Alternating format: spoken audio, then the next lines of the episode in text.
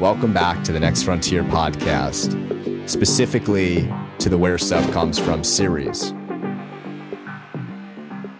To kick off this episode, I'm going to read a little bit of a meditation that I wrote on where stuff comes from. And I'll let this set the stage and hold it up there as the where stuff comes from thesis. I'll build out on it in individual episodes as this podcast really gets going. But before I, I dive into this essay that I wrote, this podcast is timely. I think it's extremely important and I think it's pertinent to anyone who works in American industry, runs their own business, or interacts with the global complex supply chain in any way. If you use an iPhone, if you use email, if you buy groceries, if you consume water that you don't get out of your own well at your house. Now, I know that that probably doesn't make sense to a lot of you because we haven't gotten too far into the where stuff comes from podcast yet, but it will in due time. So let me get into this essay, this little meditation on where stuff comes from. Where does stuff come from? The answer to this seemingly mundane question is actually extremely complex. Are iPhones and avocados mana from heaven? Or do these technological marvels come from an earthly location? When we pick up a book, we are much more likely to think about the content on that book's pages than to take the time to contemplate where the paper, the ink, the glue, and the cardboard originated or where they all finally came together into the book that we're reading. I would argue that both the content inside of the pages and the construction are equally important considerations. Even if you buy sugar cookies made by a local high schooler at a community bake sale, where do the wheat, the sugar, and the milk that that local high schooler used to bake those cookies, where does that come from?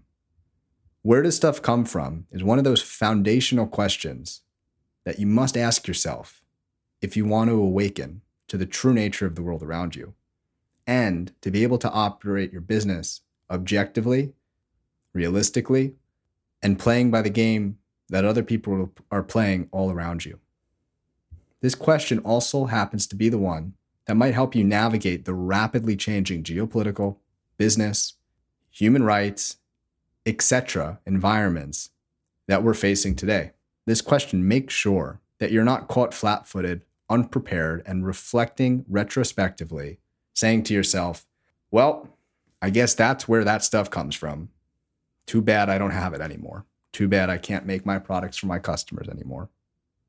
My goal is to help you avoid that, to identify the landmines so that you can shore up your supply chain, shore up your stuff chain, make sure that you're reliable, your, your stuff chains are anti fragile, and that you are able to prosper and seize opportunity in the chaos that erupts and that evolves as a result of us spending decades not asking where does our stuff come from? Where does that extremely cheap iPhone actually come from? Where does the $100 mic that is producing this beautiful audio that I'm using to record this conversation, where does that come from? Sure, I bought it at Target, but how did it get to Target and how did it get to Target for $100? Which the value that this will generate is far beyond that. Where did the raw material inputs come from? Who assembled it? How many ships did this thing go on? So I want to describe a concept. What is the stuff chain? At a high level, all stuff comes from minerals, metals, gases, and liquids locked in the ground, diffused through the sky, or grown by organic biological processes.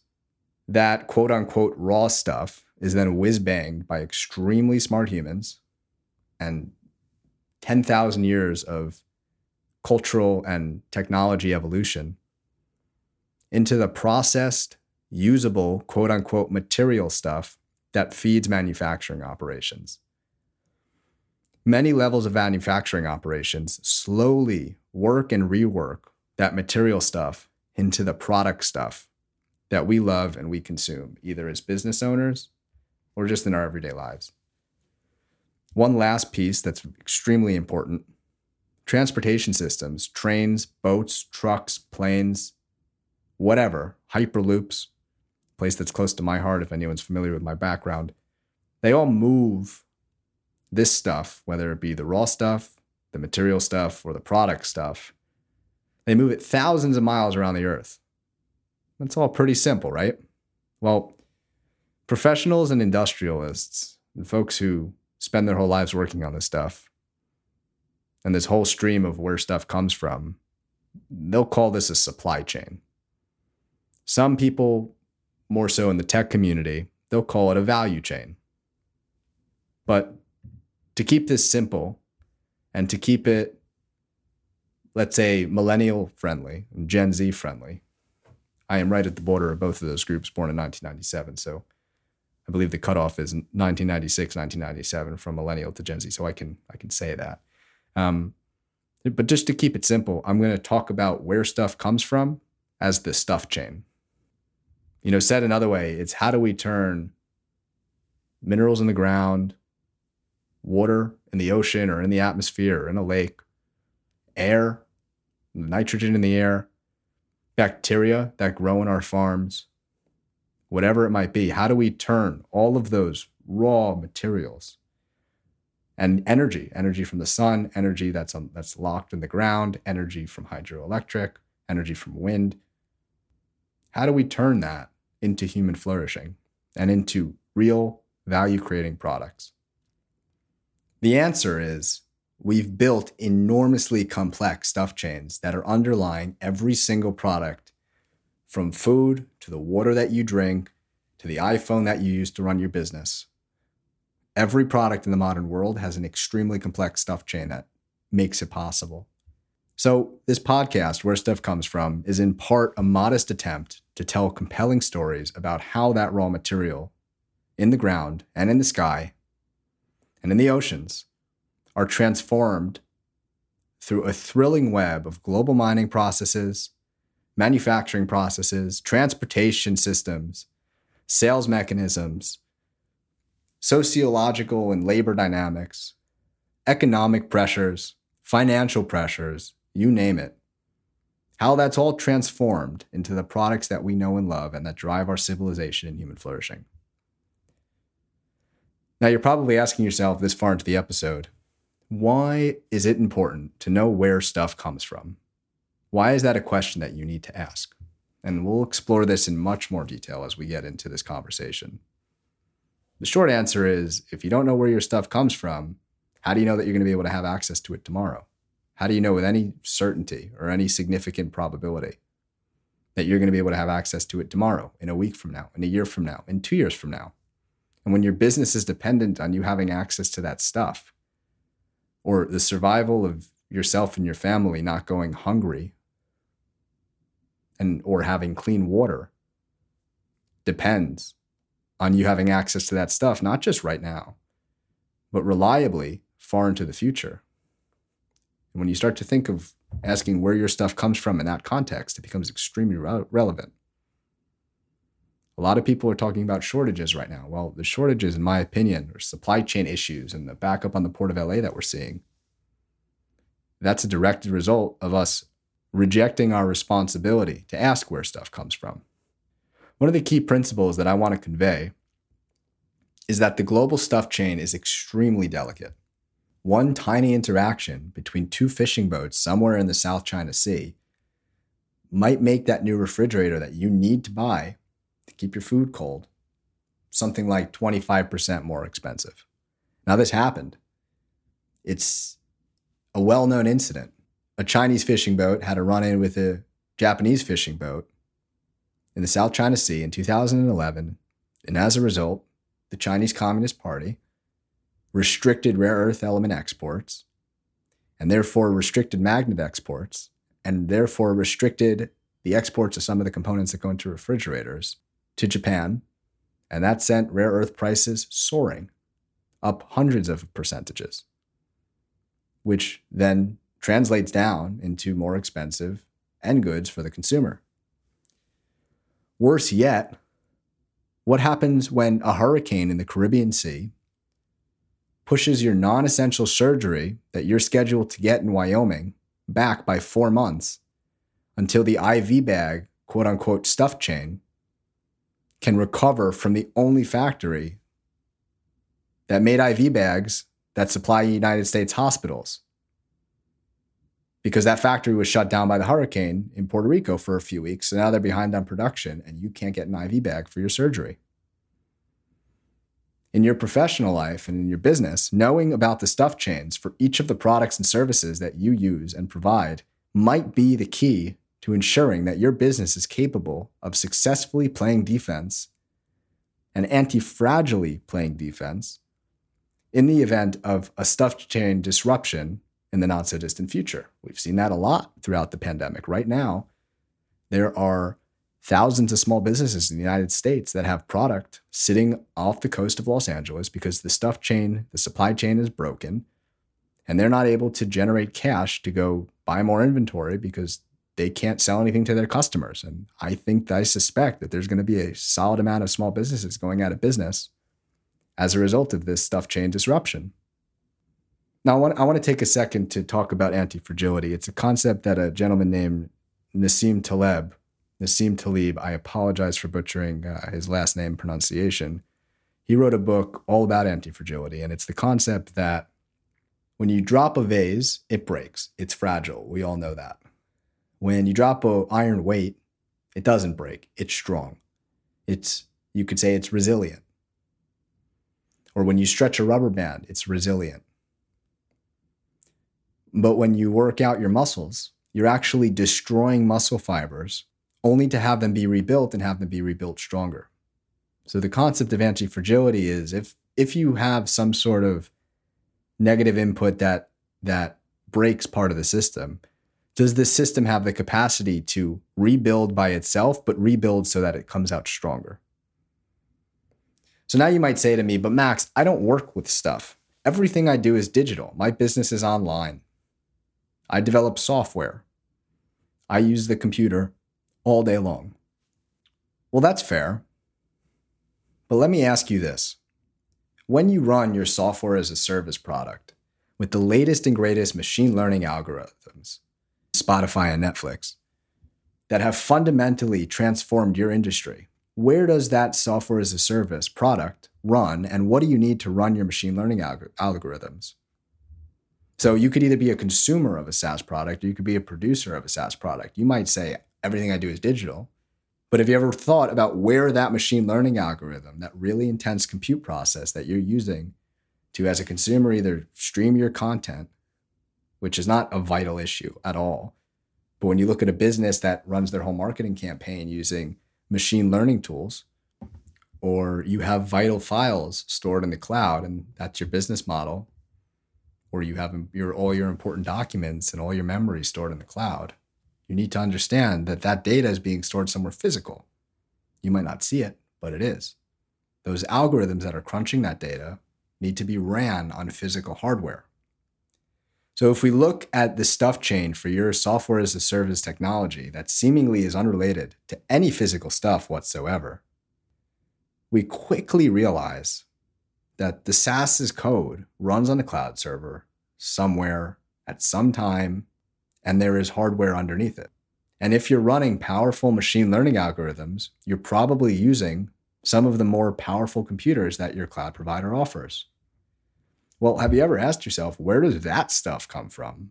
AKA the powerful computers that your cloud provider uses. Where does that come from? is it at all possible that the stuff chain for those computers might be challenged, disrupted, or even worse in the near future?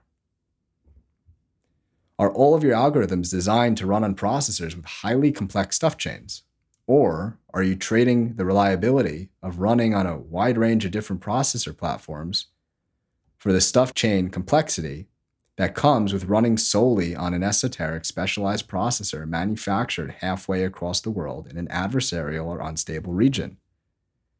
Is there an opportunity for you to diversify the set of processors that your code can run on and thereby make your code more reliable from a where stuff comes from stuff chain perspective? The point of all of this is that the stuff chain is everywhere and it's foundational to our personal lives and our businesses. There's one more point I want to touch on here and then I'll wrap up. But as a lover of mindfulness and gratitude, it's, it's a practice that has been transformative for my life. I've come to learn that understanding the intense and difficult journeys that stuff takes to become our stuff really helps us build deep gratitude for the stuff that I use and that I depend on to live a modern life of luxury and flourishing. There's a great book written along these lines by a gentleman named A.J. Jacobs called Thanks a Thousand, a gratitude journey. What does this have to do with where stuff comes from? Well, in this book, AJ spends a year, about a year, tracking down and thanking every single person who was responsible for getting him his morning cup of coffee. He ended up thanking over a thousand people over a very long period of time. Again, something like a year. But when you really investigate these supply chains, and this was just for a cup of coffee, you realize how complex they are, how much work goes into every product, how much brilliance and intelligence is behind every product, how much skill and wisdom is behind every product, and how much of the human side of life is behind every product. And this is just an aside from the tactical business implications, the tactical creating more resilient personal lives implications of asking where stuff comes from. But it's an important aside. So, to wrap up that whole ditty, understanding where stuff comes from is a powerful framework that will help us and does help me and helps people who I convey this concept to live more awake, more grateful, more intentional, more free, more independent, more resilient, more reliable, more anti fragile lives. And likewise for building businesses. So, to wrap up, over the past two years, leading up to, to formally launching this podcast, in part thanks to introspecting about what's next following my my education in my bachelor's of science and material science and engineering and my master's of science in manufacturing engineering. And number two, spending about two and a half years operating really on the bleeding edge of emerging technologies with my last job and, and seeing how freaking awesome the innovations that we've created are. But then realizing that that community was not necessarily asking in the most um, productive human flourishing oriented way possible, where the heck does all this stuff come from? And I realized that we can't make things in the United States and we can't really make things in a lot of the free world right now. So that experience was insightful. And then the global pandemic hit kicked in and we saw and the ruptures in our industrial base and in our stuff chain became extremely apparent. So, as a result of these three things, finishing my education, working in, in the tech world, and again, the pandemic that's thrown everyone for a loop, I've been thinking consistently, nonstop, about the security of our most critical stuff chains and how it underpins our past, present, and future economic prospects and the potential for human flourishing. I also read a book a few years ago that one of my professors gave me uh, that, that really opened my eyes to the deep correlation between our stuff chains, the materials that we use, how we get those materials, and geopolitics throughout history. The book's called The Substance of Civilization. And in this seminal book, I really think it's seminal because it's a very unique breakdown of. There's a few books like this, but I particularly like this this one. It's a unique breakdown correlating the rise of different civilizations and the fall of different civilizations as um, their relative control over their supply chains and their relative ability to access different materials increased and waned over time. But in this book, Professor Stephen L. Sass, I believe he was at Cornell, he explains how the materials that society throughout history had access to and the reliability of that access determined how successful, how dominant, and how technologically advanced that civilization was ultimately able to become. It also dictated how free the civilization was. Uh, Sass doesn't talk about this in this book. I've read about this elsewhere, and I've, I've gone pretty deep into the history, uh, correlating how free a civilization is to how reliable its supply chains are. Throughout history, empires from Rome to Samaria, to ancient Israel, to 20th century America, and many others have risen and fallen based on where stuff comes from and the stuff that they have access to. Where stuff comes from embodies deep first principles physics, technological, philosophical, strategic, historical and geopolitical considerations that will define the fate of governments, the present great power conflict that we're seeing unfold on the world stage. We'll get into that a lot on this podcast series. Millions of businesses in the United States and allied countries, and every single individual around the world. All of these parties, all of these outcomes will be dictated by where our stuff comes from. When I originally wrote this essay, I had written that I'm not quite sure where this project will go. And well, it's evolved into this podcast.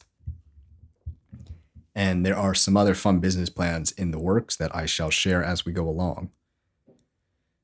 But regardless, if you strap in and follow along, I can guarantee you that you'll find exciting growth as an individual, as an entrepreneur, as an investor, whatever your background is. And you'll also find answers, important answers to your own where does this stuff come from questions. It could be in your business, again, your personal life, as a parent, with behaviors that your kids are implementing. One of the first episodes that we're going to be putting out is about how video game addiction, where does that come from? And what are the greater trends and the greater impacts that that's having on this stuff chain?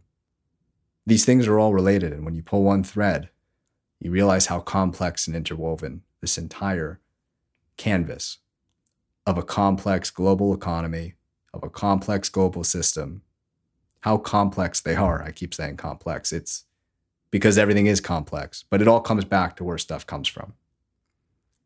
So, thinking through these topics might help you and your business or your businesses develop the holistic and bottoms up understanding that you need to make important, evasive, and defensive maneuvers to protect your interests and rethink where the stuff that you consume and sell comes from, while also identifying massive opportunities to create more resiliency, more reliability, and anti fragility in your stuff chains. You might also get some really important answers that help you piece together pictures of the larger puzzle about where your stuff comes from. So I'll end with one simple question Do you know where your stuff comes from? Thank you so much for listening to the Next Frontier podcast. I hope that you'll join us for the next episode. If you'd like to learn more, share this content, or dig deeper into our library, head on over to the nextfrontierpodcast.com. That's nextfrontierpodcast.com.